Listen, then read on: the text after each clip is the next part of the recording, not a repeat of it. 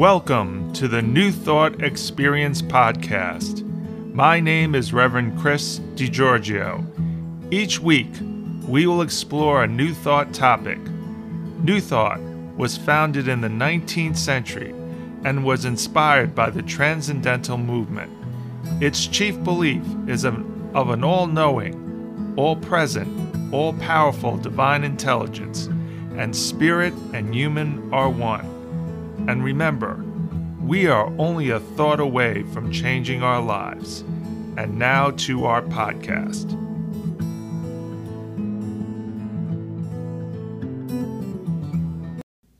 Before we get to the title of this talk, let's talk about the law of meditation. The law of meditation is allowing God or divine mind to speak to you. You do this by sitting in meditation and allowing your thoughts to quiet and allowing divine thoughts to come in. In the last number of months, we've been working with the book A Little Light on the Spiritual Laws by Diana Cooper. We've been discussing how these laws create our lives by how we use them. And I have to say how surprised I was with what occurred to me this morning in meditation. I use the word oneness as my mantra. Now, in meditation, we could use a word or a phrase to help us silence our thoughts. So when our thoughts come rolling in, we can use the word oneness as a focal point. So I was focused on oneness of the human family, and then something came in. I am one with the Taliban. What a strange thought.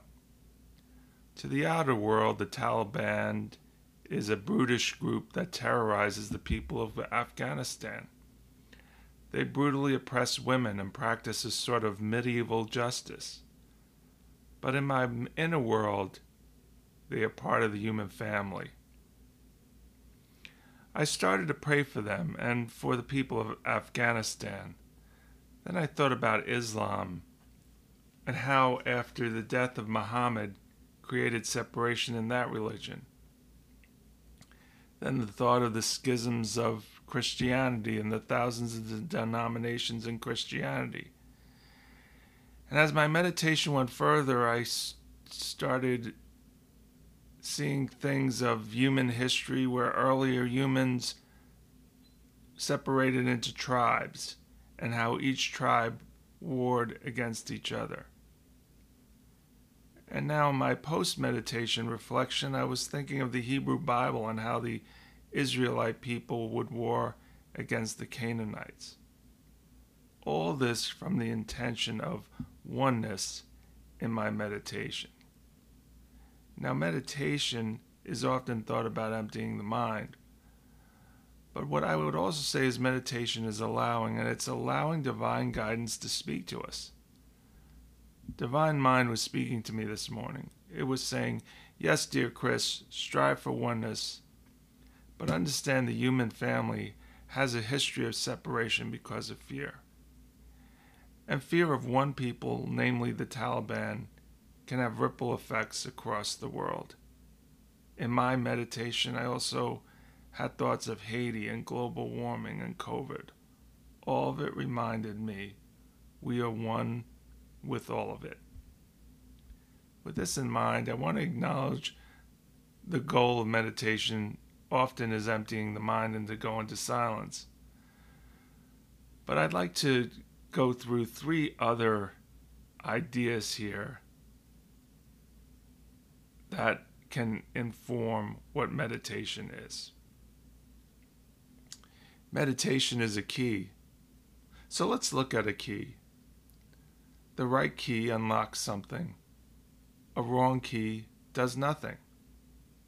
A key has grooves, and it matches a tumbler, so that tumbler can move and unlock a door.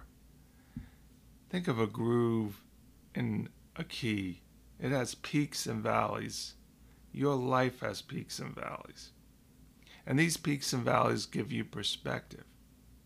And when you sit in the quiet and you sit into the word or phrase, a greater perspective can come. In this morning's example with oneness, it reminded me we are one with the human family, even those groups which cause suffering. It gave me compassion. Yes, in my day to day, I would decry what the Taliban represent. But I was informed, yes, Chris, but they're part of the human family. Unity Church, which I'm a minister of, teaches us we are all connected to that divine mind, even the Taliban. I often give the example of what Joseph Campbell taught in his Eastern Way lectures.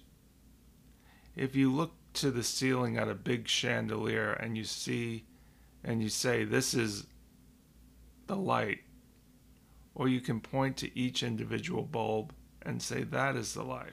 light. The same with divine. Each one of us is part of the divine. Or we can point to the whole of the human race and say, That is the divine. Meditation unlocks for us this perspective by allowing you by allowing the divine to inform. Meditation is also a tool. I have talked in a previous podcast to take out your toolbox. Meditation is a prominent tool in our spiritual toolbox. When there seems to be no place to go, you can pray or meditate. We often hear it said prayer is talking to divine mind or God, and meditation is listening to divine mind or God. So then, therefore, think of prayer and meditation as a conversation with God. God has given me great insight here.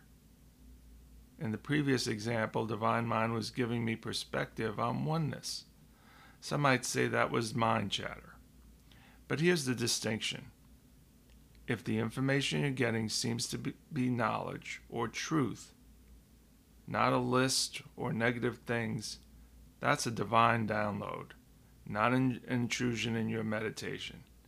It basically comes down to this truth is truth, falsehood is falsehood. Part of the work we do as spiritual beings is knowing the difference. We cultivate our spiritual work with meditation and prayer. When I can take the leap to see the Taliban as part of the human family, that's a tough lift. How do we see any humans doing terrible things as one with you? However, if you seek oneness, you must take the good with the bad. It's all there for you to examine. How do you reconcile this? the spiritual toolbox, meditation and prayer, having faith that God has got this. I'm sitting in New York, but I'm one with the Afghan people. This might this might just be my inner world, but my inner world has an impact on my outer world. I can allow the outer world to consume me I can allow the hate of the Taliban's atrocities to consume me. But here's my toolbox my meditation informing me, so I can allow my inner world to shape my outer world. Meditation is a doorway. Our inner world is our great I am. It is our true self. It unlocks and it lets you in. I love this quote from Her Holiness Sai Maa. Meditation is a natural state, a real experience that allows you to discover your inner being. When you sit for meditation, do not do anything. The feeling of joy comes naturally. Always start your meditation with your absolute feel of conviction to cherish your own divine light. It's a moment you enter your own being, your own inner heart. And this is from her book, Petals of Grace. We often don't see meditation as our natural state. We are so used to our layers, and the outer world has covered us in layers. See meditation as a doorway to go through those layers. Once you go through your outer layers, what you're left with is the higher frequency that is you. You see past all human division. You can see past the Taliban and the news headlines. That doesn't mean we diminish suffering. Again, that's the outer world. The inner world, there's no suffering because what is left in the inner is only love, the highest frequency. That's why you go in, to get some of that. You get a higher perspective. That higher perspective is we are one. Everyone. Everyone is one with you and you with it. The outer can never give you peace. Only the inner gives you peace. That is the doorway. The doorway is a passage to divine love and truth. You do not access from the outer, you must go through the door. So, yes, the Taliban invaded my meditation. But a greater truth arrived to me this day. If I want oneness, I must accept all the human family, even the human family that causes suffering. My goal during this podcast was to try to explain what meditation can do for you. And I'm sure some of what I said was shocking, but if you continue to look to the outside world for all your answers, there'll be no peace in you.